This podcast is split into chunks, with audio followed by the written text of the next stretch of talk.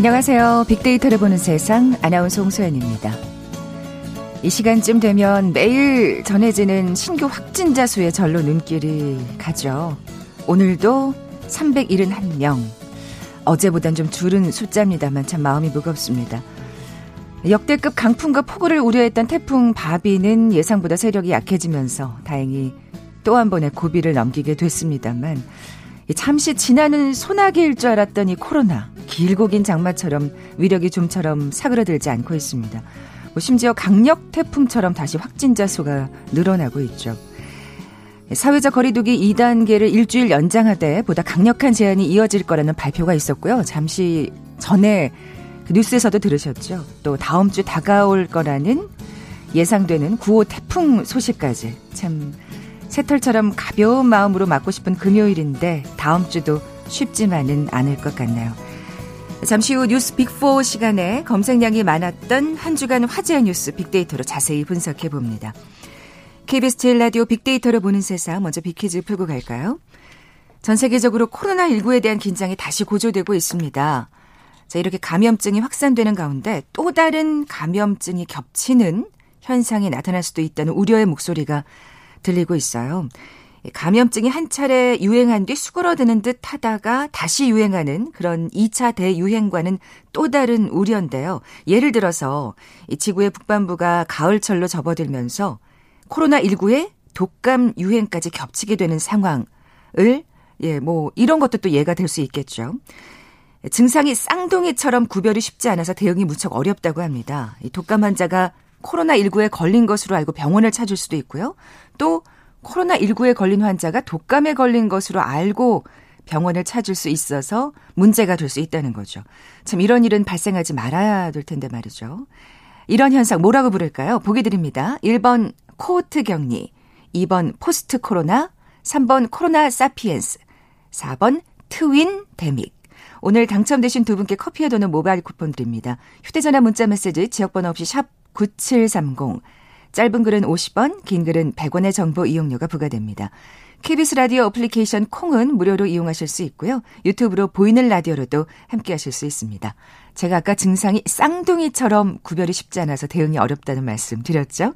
자, 방송 들으시면서 정답과 함께 다양한 의견들 문자 보내주십시오.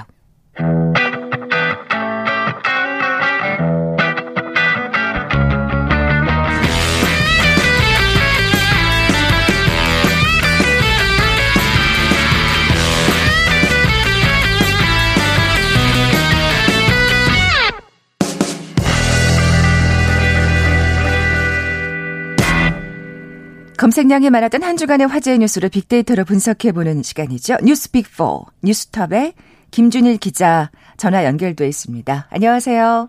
예, 안녕하세요. 네, 건강히 잘 지내고 계신가요? 아, 예. 네. 아, 검, 염려해 주셔서 아주 건강합니다. 네.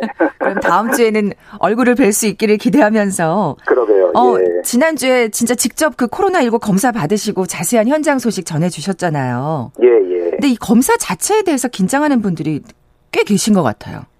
음, 검사는 사실 어렵지는 않고요. 거, 결과도 뭐 빨리 나오니까 네. 검사에 대해서 뭐 걱정을 하시거나 일부에서는 뭐 검사 결과를 못 믿는다는 뭐 분들도. 계시는데 국가가 하는 거니까 믿고 좀 따르셔야지. 그렇죠. 방역에도 좀 잘 되는 것 같습니다. 예. 그러니까요. 이게 진짜 예.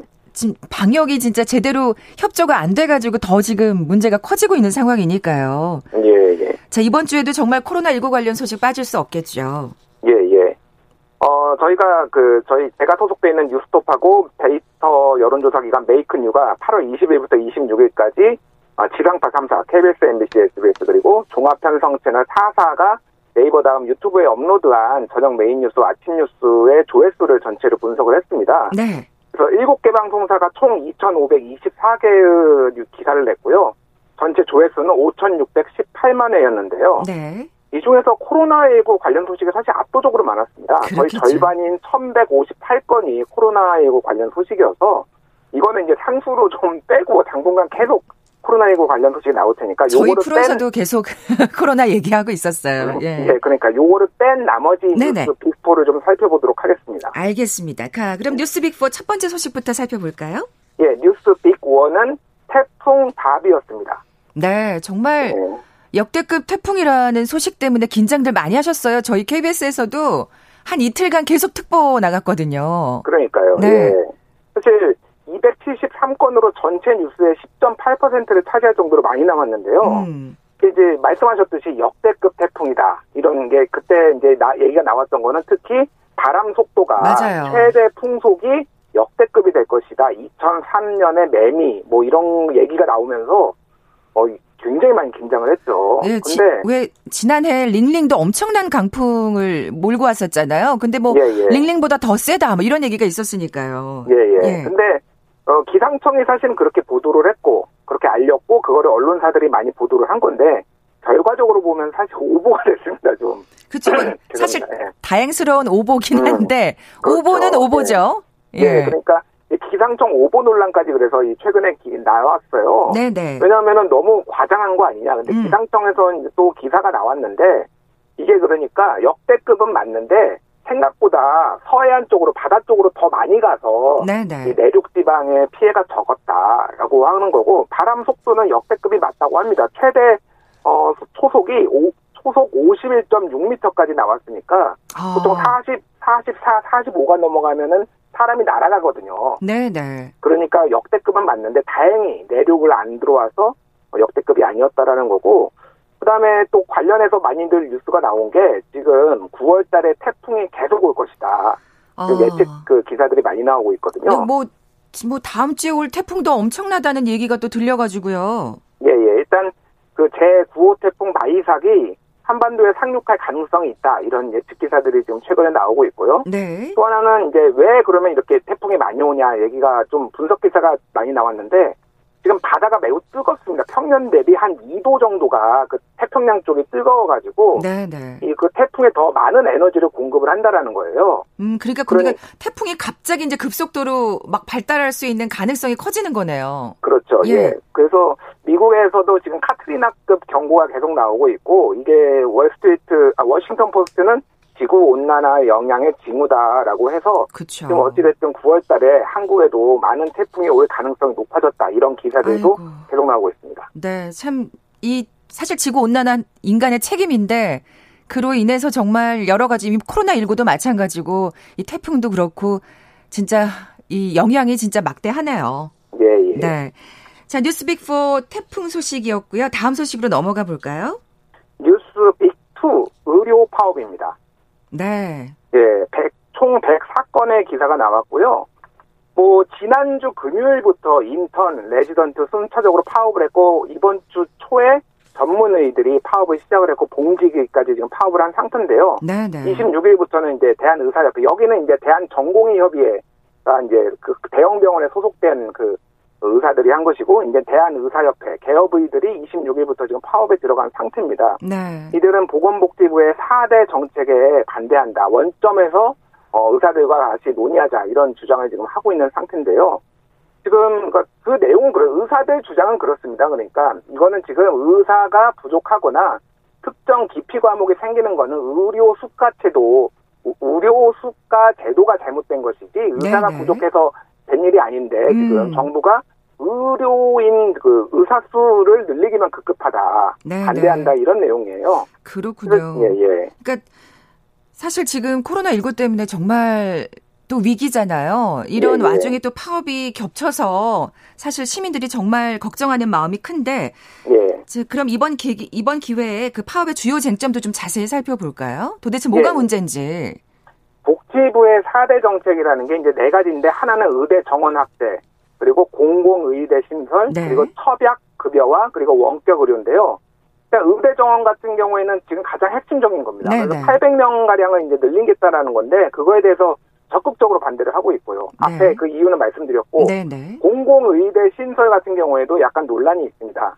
그러니까 공공의대가 지역에서 봉 10년간 의무 복무하게 하는 그런 의대거든요. 이게 그러니까 거기에 공공의대를 나온 그 의사들은 아, 근데 네. 이거가 이제 굉장히 부정적으로 좀 평가를 하고 있다. 직업 선택의 자유를 막는다. 음. 뭐 이런 것들 때문에 의대 쪽에서는 그 의료계에서는 굉장히 부정적으로 보고 있고요.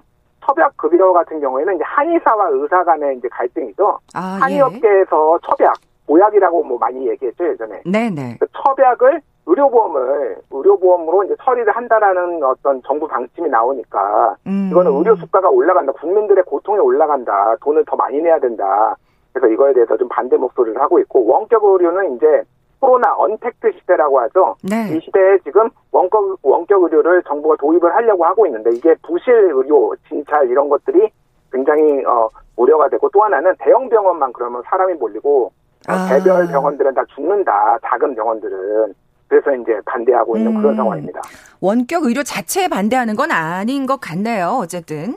예, 사실- 그거는 그래서 어느 네. 정도 타협 가능성이 아. 좀 높은 편이에요, 사실은. 이게 이- 그네 가지 중에서는 가장 타협 가능성이 높습니다. 이 부문만큼은 그렇다는 얘기죠. 예, 예. 근데 하필이면 이런 이런 시점에 논의가 시작돼서 이렇게 파업까지 이르게 됐는지 또 궁금해 하시는 분들이 많아요. 왜 그럴까요? 예, 예. 일단은 시점 자체가 그러니까 정부가 공공 의료 의대를 신설을 하고 네. 어, 의대 정원을 확대하겠다라는 시점이 사실은 요, 요거랑 이 파업하고 그렇게 차이가 안 납니다. 그러니까 지난달에 나왔어요. 네, 네. 의대에서는 반대를 하다가 이렇게 끝까지 밀어붙이면 우리는 파업을 하겠다 이렇게 밝힌 상황이라서 공교롭게도 지금 그래서 이게 겹친 거고 그래서 일부에서는 지금 정부가 이거를 굳이 이 시점에 밀어붙여야 되는 것이냐라는 아, 좀 정부 그래요. 비판론도 일부에서는 나오고 있습니다. 네, 그럴 수 있죠. 예, 국민 예. 여론도 한번 살펴볼까요, 그럼? 예, 지난 26일에 어, 리얼미터가 조사를 했는데 전국 성인 남녀 500명을 대상으로 정부가 어, 의사들 파업을 파업 중인 의사들한테 업무 개시 명령을 발동을 했는데 음. 공감도를 물은 결과 적절한 결정이었다가 51%, 일방적인 결정이었다가 42%로 조사돼서 아무래도 좀 더 정부가 잘했다. 의사들은 빨리 복귀해야 된다. 이런 여론이 좀 높았고요. 아무래도 아무래도 지금 코로나19가 위기다 보니까 더들 그렇게 반응하시는 것 같아요. 예, 예. 예. 그리고 지난달 말에 리얼미터에서 또 성인 남녀 500명 대상으로 의대 정원 확대에 대해서 여론조사를 했어요. 네. 한 번에 물었는데 확대해야 된다가 응답자의 58.2%, 음. 그리고 확대하면 안 된다가 24%. 그래서 어, 두 배가 넘습니다. 그러네요. 예, 국민들은 대체적으로 지금 의사 숫자가 모자라고 지역에서도 의사가 모자라니까 그렇죠. 확대를 해야 된다 이런 여론이 더 많은 것 같습니다. 사실 그 지방에 계신 분들은 더 그런 걸 느- 실감하실 것 같아요. 부족하다는 예, 예. 거를. 근데 다만 의대 정원을 무조건 늘리는 것만이 능사가 아니라 지방에서 의사 지방의 의사 수가 늘 그러니까 늘게끔 그렇게 조치를 하는 것도 또 필요하지 않을까. 그런 생각이 드는데요. 말씀하신 대로 정부가 업무 개시 명령을 내렸습니다. 강력한 사실은 그 뭔가 지침을 내린 거죠. 예.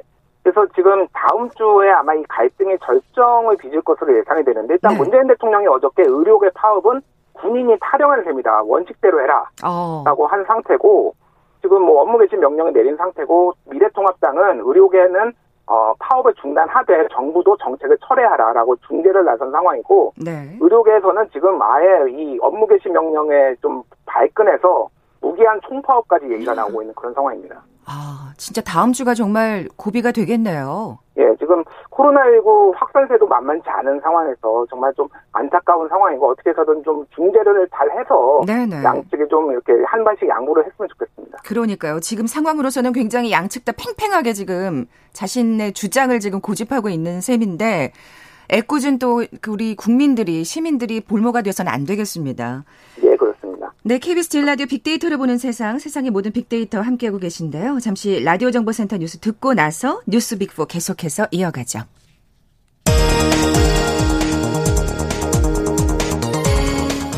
코로나19 신규 확진자가 어제 371명 확인됐습니다. 국내 발생이 359명인데 이 중 수도권이 284명으로 대다수를 차지했습니다.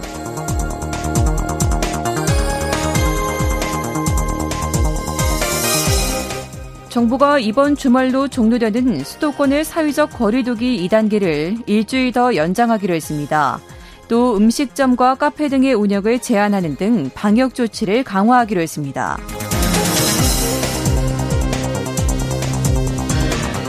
김용범 기획재정부 제1차관이 코로나19 사태를 맞아 극단적 봉쇄로 대응한 선진국이 그에 따른 극심한 후유증을 겪었다고 말했습니다.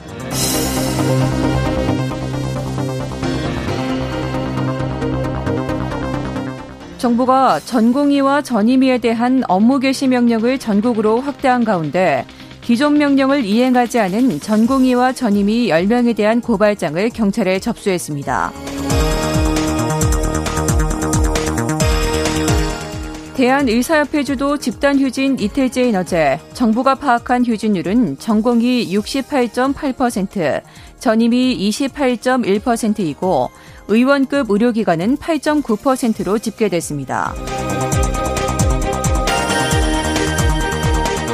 경찰이 광복절 집회를 앞두고 코로나19 의심 증상이 있는 사랑제일교회 신도에게 진단 검사를 받지 말라고 요구한 목사에 대한 수사에 들어갔습니다. 내년 건강보험료 인상률이 2.89%로 결정됐습니다. 직장인들 건강보험료는 월 평균 3,399원 오르고 지역 가입자도 가구당 월 평균 2,756원을 더 내게 됐습니다.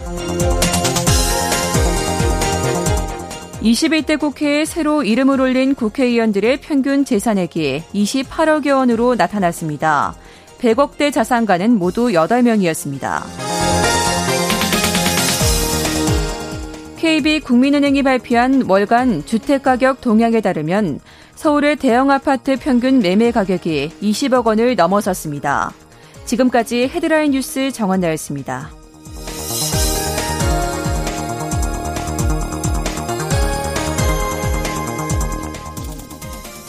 KBS 제일라디오 빅데이터로 보는 세상 뉴스 빅4 함께하고 계십니다. 지금 시각이 11시 22분 막 됐나요?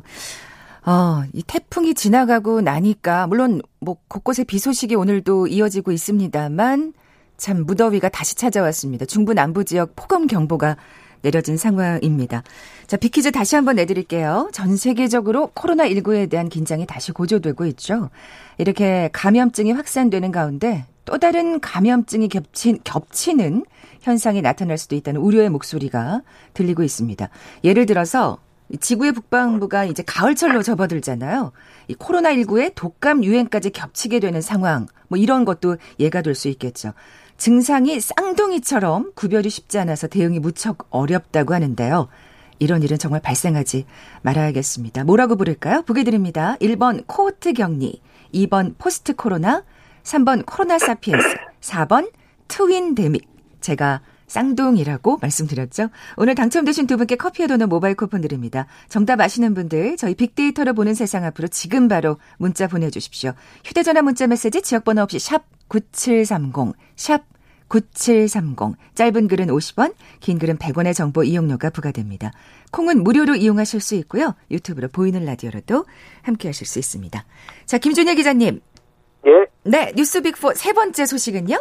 예, 뉴스 빅3는 광복절 집회 후폭풍입니다. 이게 뭐 사실 코로나19하고 관련이 있는 소식이네요. 그렇죠. 관련은 있는데 네. 직접적으로 이제 뭐 코로나19 발생 현황이 아니라 거기에 네. 관계된 인물들이 지금 어떤 상황인지가 좀 많이 보도된 건데요. 아, 예, 예. 총 96건의 기사가 나왔고요. 일단 기억하시겠지만 광복절 그 광화문 집회 이후에 그 보수 단체 사람들이 굉장히 많이 이제 코로나19 확진 판정을 받았잖아요. 네. 정광훈 목사, 뭐 주옥순 엄마 부대 대표, 찬영진 전 의원, 신혜식 그 유튜브의 신혜 한수 대표 뭐 이런 네. 사람들이 다 지금 그 치료를 받고 있는데 이분들이 지금 다 어, 방송을 하고 있어요 지금 거기서. 그래서 병실에서 예, 병실에서 네, 네. 방송을 네. 하면서 반찬 투정을 한다든지 뭐 이런 것들 이게 반찬이 형, 형편없다. 오늘은 뭐 샐러드가 나왔는데 탕 없냐 탕. 뭐 네. 얼큰한 게 먹고 싶다. 막 이런 거를 방송을 내보내면서 지금 이게 지금 뭐 법상으로 가능하냐 안 하냐 이런 논란도 상당히 나왔는데 사실 이런 또, 뉴스 보면서 네. 계속 눈살을 찌푸리게 돼요. 아까 뭐 방역 협조에 대해서도 우리가 강조를 했습니다만 정말 보고 싶지 않은 뉴스, 분노를 유발하게 하는 뉴스예요. 그러니까요. 네. 아, 이거 지금 이 사태에 대해서 어느 정도 책임 있는 분들이 좀 자숙을 하고 반성을 해야 되는데, 네. 오히려 그 상황에서 지금 뭐 한 푼이라도 벌어보겠다고 막, 뭐, 뭐, 그 투정을 하는 거 이런 모습이 좀 눈살을 찌푸리게 했는데요. 네. 일단 현재로서는 병상 유튜브 방송에 대해서는 처벌 조항은 없습니다. 그렇죠. 처벌 조항은 없고요. 네. 정보통신망법이나 형법을 위반해야지만 이제 처벌이 가능한데 지금 어, 여당에서 감염병 예방법 개정안을 발의를 해서 지금 처벌 조항을 마련하겠다라고 지금 한 상, 상황이에요. 그래서 네. 이게 또 뭐 표현의 자유를 과도하게 침해하는 것 아니냐 뭐 이런 논란도 있을 수 있어서 이걸 좀 지켜봐야 될 부분이 있고요. 특히 이제 차명진 의원 같은 경우에는 네. 페이스북에다가 이제 거의 중계를 하고 있는데 매일 한두 개씩 올리고 있어요.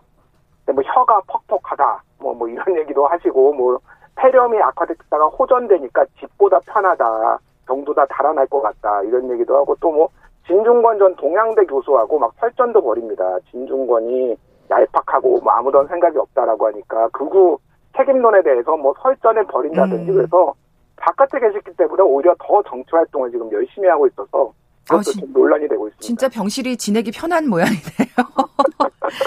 자, 이런 가운데 민주당의 민경욱 전 의원을 고발했습니다. 어떤 내용인가요? 예.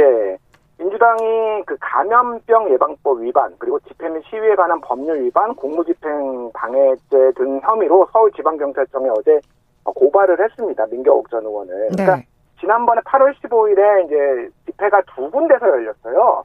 하나는 그 일파만파 그 100명 그 동화면세점 앞에서 이제 열, 여는 거였는데 네. 100명만 모이기로 집회 신고를 했다가 이제 수천 명, 수만 명이 와서 문제가 됐는데 그렇죠. 그래서 판사가 사실 허가를 했던 거였는데 이게 네, 이렇게 네. 됐습니다. 예. 예. 그리고 또 하나는 을지로 입구역에 뭐 사이로 부정선거 관련해서 그 단체가 집회를 또 열었어요. 그러니까 을지로 입구역이 가깝기는 하지만 어쨌든 다른 공간이거든요. 네. 근데 여기를 집회를 연 곳이 바로 민경욱 전 의원입니다. 그렇군요. 그래서 사실상 이거에 대해서 책임을 져야 된다라는 게 이제 민주당의 입장이고 거기에서 민경욱 전 의원 같은 경우에는 어, 잘 됐다 이런 얘기를 또 페이스북에 올렸어요. 그러니까 왜 그러냐면은 네. 그렇지 않아도 언론이 이 부정선거 규탄 시위를 다뤄주지 않아서 많이 섭섭했는데 고발 들어오면은 이제 언론 무드도 많이 날 거 아니냐. 음. 아, 잘 됐다.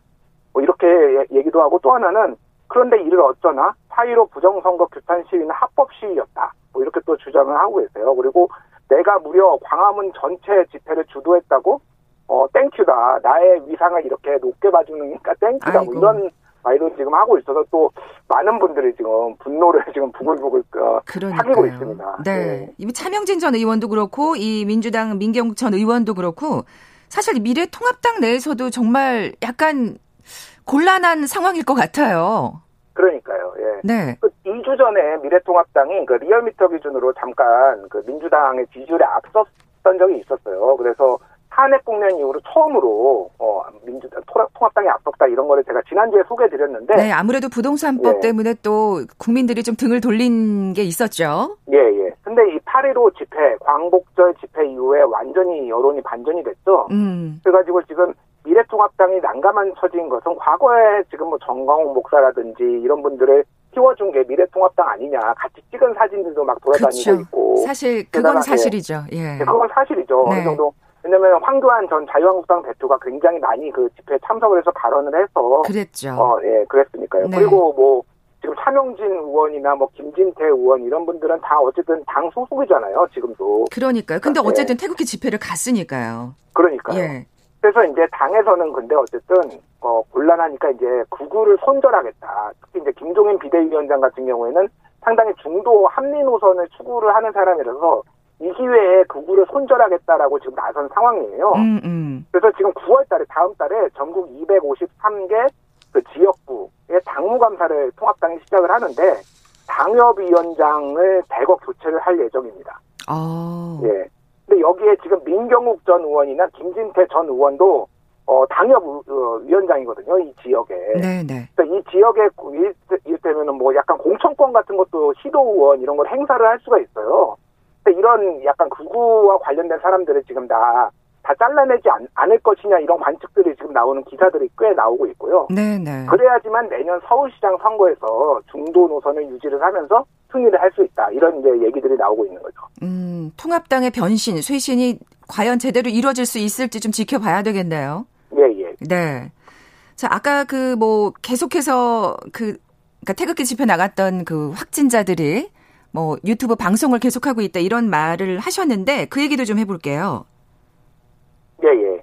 그 주옥순 그 엄마 부대 대표 같은 경우에는 어 그 은평구청장을 고소를 했습니다. 방송에서 또 이것도 얘기를 한 건데 자신의 유튜브 방송에서 네. 확진자로 자신의 실명을 거론했다. 그래서 명예를 훼손했다라고 하면서 계속 이렇게 얘기를 했고요. 아니 뭐 말씀드... 이렇게 네. 방송까지 하시면서 뭐그 실명 거론에 대해서 그렇게 예민하게 반응할까요? 아 그러니까 저도 지금 놀라운 게 예. 본인이 지금 정상에 있다라고 본인이 알리고 있는 거잖아요. 아, 중계를 하고 있잖아요, 그죠? 네, 중계를 예. 하고 있는데 그거를 명예훼손이다. 감염법 뭐 예방법에 예방법을 위반한 거다 이런 식으로 얘기를 하셔서 저도 무슨 얘기인지 잘 이해는 안 가는데 어쨌든 앞뒤가 안 맞아요. 하시니까. 네네. 네.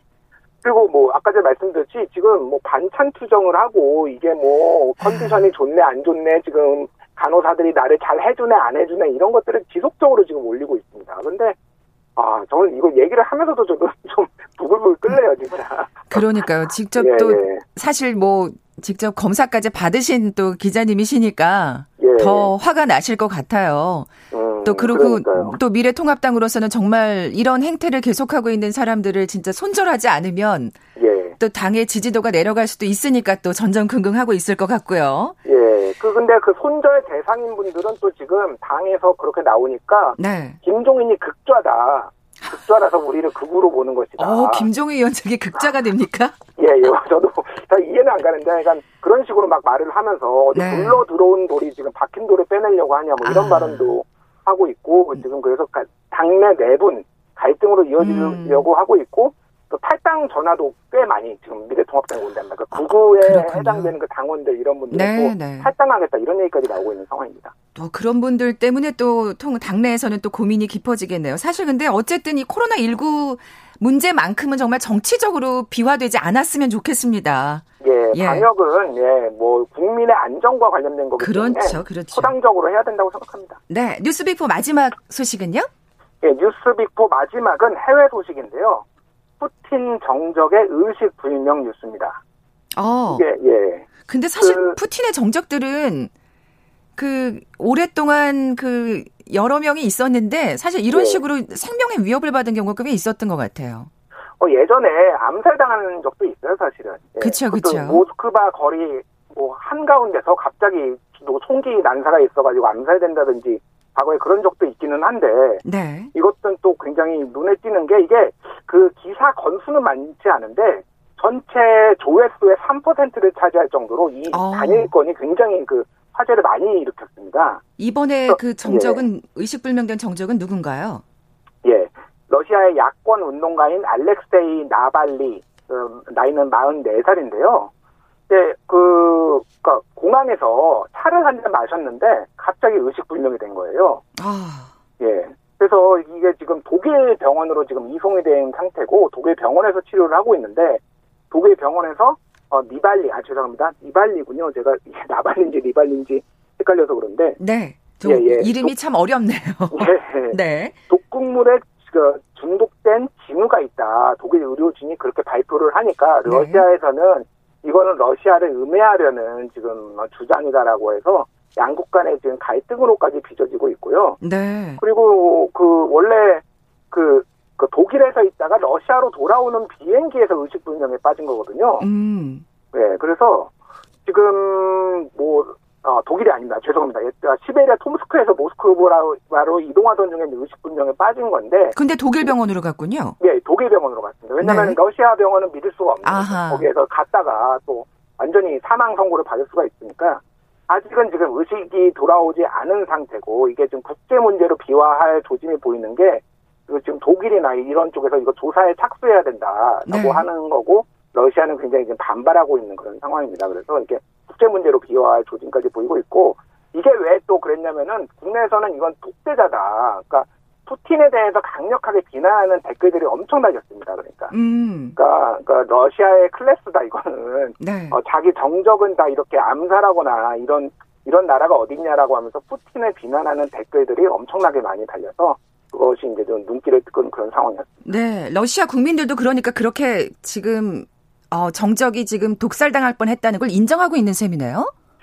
러시아 국민들 같은 경우에는 그 푸틴에 대한 지지가 워낙 높아서 사실은 그러니까 제가 말씀드린 댓글은 지금 한국에 아. 인기에 달린 한국 네티즌의 댓글이고요. 그렇군요, 그렇군요. 러시아 사람들은 사실은 푸틴에 대해서 강한 러시아의 추억이 있어요. 옛날에 미국하고 뭐 소위 말해서 맞짱을 뜨던 그런 러시아의 네. 소련의 어떤 추억이 있는데 푸틴이 그런 영광을 재현해줄 사람이다라는 인식들이 러시아 사람들이 많아서 아. 푸틴의 독재를 사실상 용인하고 있거든요. 러시아 네. 국민들이. 네, 네. 그래서 사실 러시아에서는 푸틴에 대한 비난이 그렇게 없고 해외에서 한국이나 이런 서방 국가 아니면은 민주주의 국가에서 주로 러시아에 대해서 강력하게 비난을 하고 있는 그런 상황입니다. 네, 사실 진짜 씁쓸하네요. 정말 그 자신의 나라의 병원을 믿지 못해서 독일에서 지금 치료를 받고 있다니. 예, 예. 또 그것 때문에 이제 국제적인 어떤 갈등으로 이게 비화될 또 상황이라고 하니까 참 보기에 좀 안 좋네요. 씁쓸하고.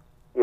그래서 뭐 지금 러시아 같은 경우에는 국제사회에서 좀 뭐 여러모로 뭐 왕따라고 해야 되나요? 지금 네, 네. 푸틴이 사실 아까 말씀드렸지만 과거에도 굉장히 많이 암살 사건이 있었거든요. 그렇죠. 독국물 사건이 여러 건 있었어요. 음. 다 야당 지도자나 어, 반체제 인사 소위 말하는 그런 분들이 다 지금 암살당한 징후들이 있어서 지금 여러모로 좀 어려운 상황인 것 같습니다. 네. 이럴 때일수록 러시아 국민들이 사실은 이걸 비난을 해줘야 예. 푸틴도 조, 좀 뭔가 주, 그러니까 조심을 할 텐데 그럴 상황은 아니군요. 참, 그, 그, 그 국민의 수준에 맞는 그 정서를 가진다 뭐 이런 얘기도 있는데 좀 안타깝습니다, 개인적으로는. 그러니까요. 또 이런, 이런 또 국제 뉴스를 보면서 또 우리 국민들이 더 경각심을 가져야 될 것 같아요. 예, 민주주의를 지켜야죠, 우리도. 그러니까요. 체제를, 예. 지금까지 뉴스빅4 뉴스톱의 김준혁 기자와 함께 했습니다. 다음 주에는 얼굴 보고 방송하도록. 예. 예 기대해 보겠습니다. 저도 기대하겠습니다. 네, 감사합니다. 고맙습니다. 자, 오늘 비퀴즈 정답은 4번 트윈데믹이었죠. 커피와 도넛 모바일 쿠폰 받으실 두 분입니다. 아, 노래방 자영업자시군요. 아이고, 경제적으로 타격이 정말 크시겠어요. 제발 코로나가 잠잠해져서 문 좀 열게 도와주세요 하셨습니다. 7148님. 그리고 어, 내년에 계약직으로 일할 직원들 명단 발표하는 날입니다. 1년 동안 주말에도 쉬지 않고 열심히 일했는데 좋은 결과 있기를 응원해주세요 하시면서 6742님 정답 보내주셨어요. 두 분께 선물 보내드리면서 물러갑니다. 빌 비더스의 리너미 띄워드리면서 물러가죠. 월요일에 뵙겠습니다. 고맙습니다. We all have pain. We all have sorrow.